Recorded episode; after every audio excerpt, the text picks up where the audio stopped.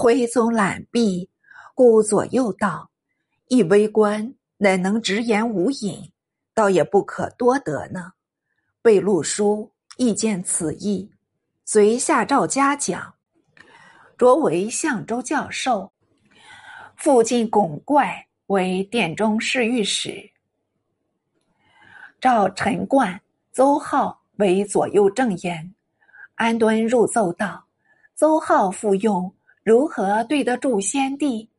徽宗勃然道：“立后大事，忠诚不言，独好敢言，为什么不可复用呢？”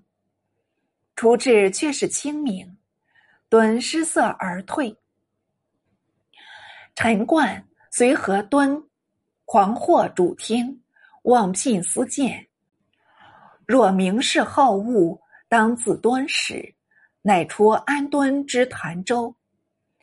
复哲宗废后孟氏为元佑皇后，自尧华宫还居晋中，升任韩忠彦为尚书右仆射兼中书侍郎，李清晨为门下侍郎。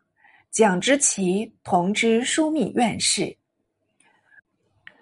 钟彦请召还元佑诸臣，召遣中使至永州，赐范纯仁茶药，传问目疾，并令徙居邓州。纯仁自永州北行，途次复接诏命，授官文殿大学士，至词中有四语云。岂为尊德上耻，昭示宠优，书籍耿论家谋，日闻忠告。淳人泣谢道：“上国欲用我呢，死有余责。”至淳人已到邓州，又有诏促使入朝，淳人起归养疾，乃召范纯礼为尚书右丞。苏轼亦自昌化军以徙连州，在徙永州，更经三社，复提举御局官，徙居常州，为己事及病没，使为文如行云流水，虽嬉笑怒骂，尽成文章。当时号为奇才，为始终为小人所忌，不得久居朝列。是临终常叹息不至。徽宗又召许留志、梁涛归葬，录用子孙，并追复文彦博、司马光、吕公著、吕大房、刘志、王圭等三十三人官阶，用台谏等言，贬蔡卞为秘书少监，分司池州，安置行数于舒州。向太后见徽宗出政，任贤处协。内外无事，遂决议还政，令徽宗自行主持，乃于七月中撤帘。总计训政期间不过六月，好算一不贪权势、甘心田退的贤后了，应加褒美。宋氏承制，每遇皇帝驾崩，必任首相为山陵使。张敦立得此差。八月间，哲宗葬永泰陵，陵玉献泥沼中。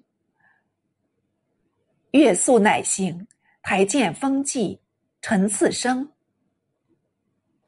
巩怪、陈冠等，何敦不公，乃罢之越州。敦既出都，陈冠申和，敦陷害忠良，被疾惨毒。中书舍人简续臣。即出之潭州安敦，甘作鹰犬，四行博士，应病症典型，招除简续臣，安敦明，放归田里，贬张敦为武昌节度副使，安置潭州。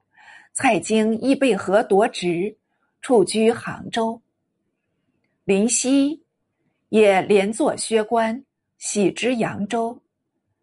韩忠彦调任首相，命曾布继忠彦任。布出复张敦，即与敦义区，力排少胜十人，因此得为宰辅。时亦以元佑、少胜均有所失，须折中治政，萧氏朋党，乃拟定年号为建中。复因建中为唐德宗年号，不应重袭，特于建中二字下添入晋国二字。遂颁诏改元，以次年为建中靖国元年。到了正月朔日，徽宗临朝受贺，百官锵锵祭祭，齐立朝班。正在行礼的时候。忽有一道赤气，照入殿午，自东北延至西南，仿佛与电光相似。赤色中附带着一股白光，缭绕不已。大家统是惊讶。至礼毕退朝，各仰望天空，赤白气已是将散，只旁有黑金，还是未退。于是群相推测。议论纷纷，读右正言任伯语，为年当改元，十方梦春，乃有赤白气起自空中，旁列黑金，恐非吉兆，遂营业善书，集成阴阳消息的理由，大致为：日为阳，夜为阴，东南为阳，西北为阴，赤为阳，黑与白为阴。朝廷为阳，宫禁为阴；中国为阳，夷狄为阴；君子为阳，小人为阴。今天象告变，恐有宫禁阴谋，以下犯上，且赤散为白，白色主兵，或不免夷狄窃发等事。望陛下尽忠良，处邪佞，正名分，积奸恶。务使上下同心，中外一体，庶几改革天心，灾异可变为休想了。按为后文写照，次日拜本进去，没有什么批答出来。那宫禁中却很是忙碌，探问内侍，系是向太后御疾，已尽弥留。伯羽乃不复深奏。过了数日，向太后敬耳归天，寿五十有六。太后素意至母族，所有子弟不使入选。